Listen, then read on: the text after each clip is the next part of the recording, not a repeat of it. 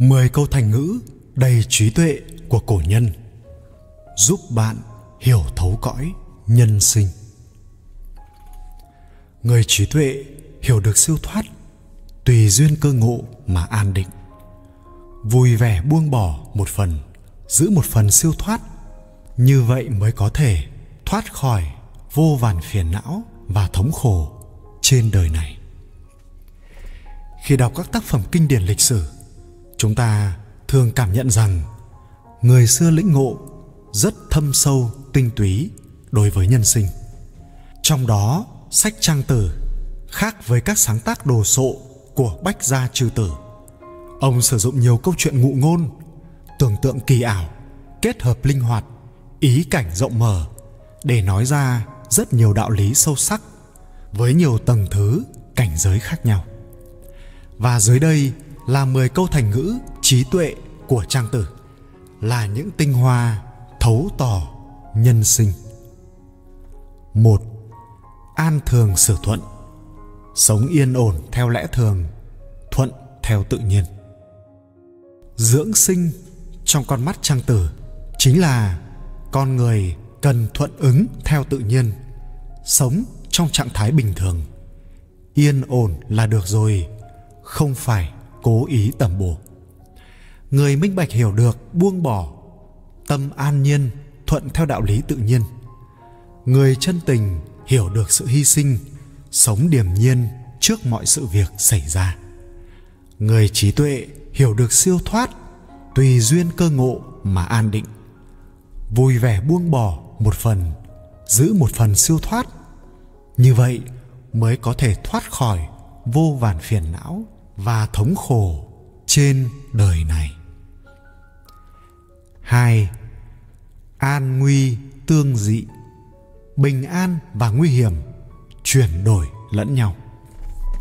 Trong cuộc đời, bình an và hiểm nguy, thuận cảnh và nghịch cảnh đều là những cặp phạm trù đối lập biện chứng, thường chuyển hóa lẫn nhau. Trong thuận cảnh mà không hiểu được từ cư an tư nguy, tức lúc bình yên phải nghĩ đến lúc hiểm nguy, bởi vì thuận cảnh cũng dần dần biến thành nghịch cảnh. Có câu ngạn ngữ tuyệt xứ phùng sinh, khi lâm vào tuyệt cảnh có thể khiến con người đột phá những rào cản trong cốt tủy và huyết dịch, siêu việt những cái thường thấy, viết được những bài văn xuất thần chưa từng có, lập được kỳ tích không thể ngờ tới. Bạch câu quá khích, thời gian như bóng câu qua cửa sổ. Thời gian qua mau như bay, giống như qua khe hở cánh cửa nhìn thấy con bạch mã phi nước đại qua, nháy mắt là mất hút. Tuổi hoa như nước chảy, vùn vụt trôi qua, bao tháng ngày đã thành dĩ vãng nhạt nhòa. Nhân sinh như trong mộng, chỉ mong ngày tháng êm đềm, đời này yên ổn. Mỗi người đều có một khóm hoa nở trong vườn tâm. Cho dù thời gian như bóng câu qua cửa sổ, năm tháng cứ vùn vụt trôi đi, thì hoa vẫn nở, hương vẫn tỏa thơm. Bất hệ chi chu, như thuyền không neo buộc. Trang Tử ví von rất hình tượng, đời người tiêu diêu tự tại như con thuyền không neo buộc, nhởn như trôi giạt.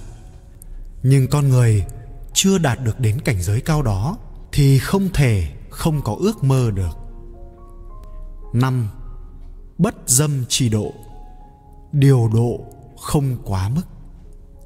Dâm ở đây có nghĩa là quá mức, vui vẻ với tự nhiên, dừng lại với phần mình được thụ hưởng, không có yêu cầu quá mức. Đời người cao quý ở thích hợp, hiểu được mức độ thích hợp, thấy tốt đẹp thì nhận.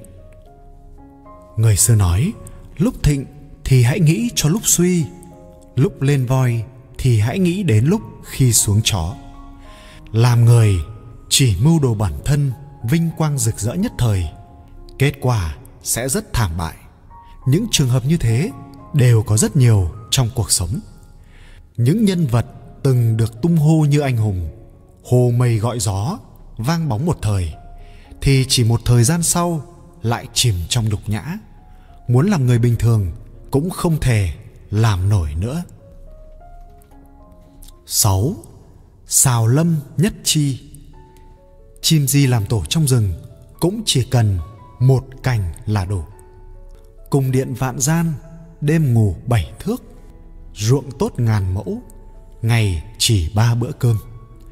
Bất kể sở hữu bao nhiêu vật chất, một người ngủ cũng chỉ ngủ trên một chiếc giường 2 mét, ăn cũng chỉ mỗi ngày 3 bữa, cũng chỉ như thế mà thôi. 7. Thong dong vô vi. Trời đất xem như vô vi mà sinh ra, nuôi dưỡng vạn vật. Vô vi không có nghĩa là không làm gì, mà có nghĩa là chớ làm những việc cuồng vọng, loạn động, cần thuận theo hình thế khách quan, tuân theo quy luật tự nhiên. Người xưa gọi là thuận theo đạo, hay thuận theo tự nhiên, thuận kỳ tự nhiên. 8. Đại nhân vô kỷ. Người đắc đạo thì không vị tư, vị kỷ. Đại nhân là chỉ người đã siêu thoát khỏi cảnh giới của người thường, tương tự như chân nhân của đạo gia hay giác giả trong Phật gia. Chúng sinh nhất thể, yêu người khác cũng chính là yêu bản thân mình. Con người dung hợp với đạo trời thì cũng dung nạp người khác, tiếp nhận các sự việc thế tục, cỏ dại thế gian, mà trong tâm không vướng bận. 9. Cơ nhân mẫu thiên. Người dị dạng cũng ngang bằng trời.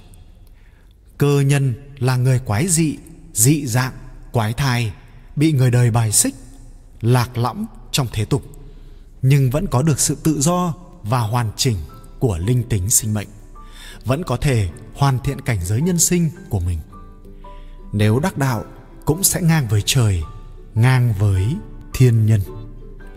Thế nên có câu rằng, người ta cười mình điên điên dại dại, mình cười người ta chẳng nhìn ra. Nhiều bậc cao nhân ẩn sĩ, nhiều bậc thánh nhân, chân nhân, nhiều tăng nhân đắc đạo, nhưng lại ẩn dưới sắc phàm, xấu xí, dị dạng hay điên điên dại dại. Người đời chỉ nhìn thấy ngoại hình, giả tướng, mà không biết được chân tướng đằng sau sắc phàm ấy là gì. 10. Đắc tâm ứng thủ.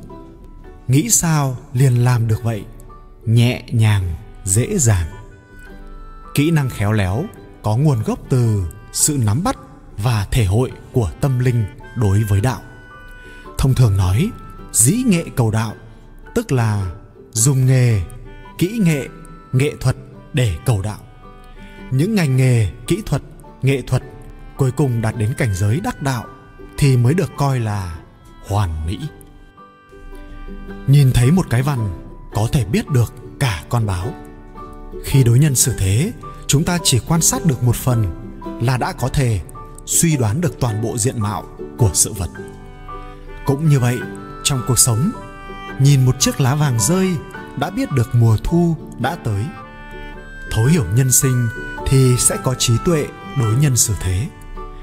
Chắc rằng 10 câu thành ngữ trí tuệ của Trang Tử ở trên đã đem lại cho mỗi chúng ta ít nhiều những gợi mở về ý nghĩa nhân sinh. 6 kỹ năng cần thiết cho cuộc sống. Kỹ năng thứ nhất, luôn có một thái độ lạc quan. Cách nghĩ này có thể giúp bạn luôn phấn đấu để vượt qua những trở ngại hiện tại. Một cái nhìn lạc quan có thể tạo ra một tinh thần lạc quan. Đây là điều giúp cuộc sống của bạn tốt đẹp hơn và dẹp bỏ những bi quan đang còn vướng mắc. Thay vì luôn than phiền về những công việc xung quanh quá nhiều, bạn hãy thử xem nó như là một cơ hội để hoàn thiện bản thân. Lúc đó bạn sẽ cảm thấy thoải mái và yêu đời hơn. Kỹ năng thứ hai, biết hòa đồng với tập thể. Đây là một yếu tố rất quan trọng. Trong xã hội hiện đại, nhu cầu giao tiếp của con người ngày càng được quan tâm hơn.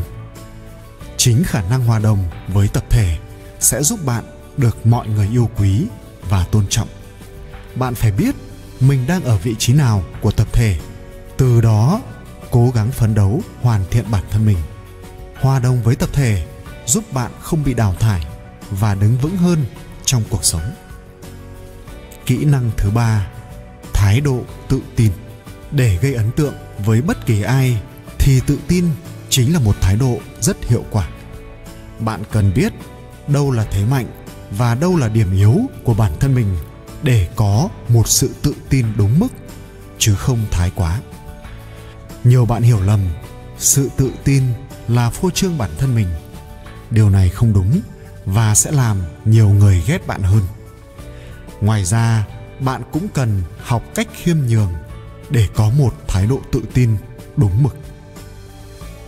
Kỹ năng thứ 4, thừa nhận phê bình. Nhiều bạn trẻ hiện nay luôn tự cho mình là đúng và không chịu học hỏi từ những người khác. Đây chính là một quan điểm hoàn toàn sai lầm và nó sẽ cản trở bước đường tiến tới tương lai của bạn. Đừng bao giờ tỏ thái độ giận dữ khi ai đó phê bình mang tính xây dựng cho bạn. Bạn hãy bình tĩnh lắng nghe để hiểu được đâu là mấu chốt của vấn đề để có thể hoàn thành công việc tốt hơn.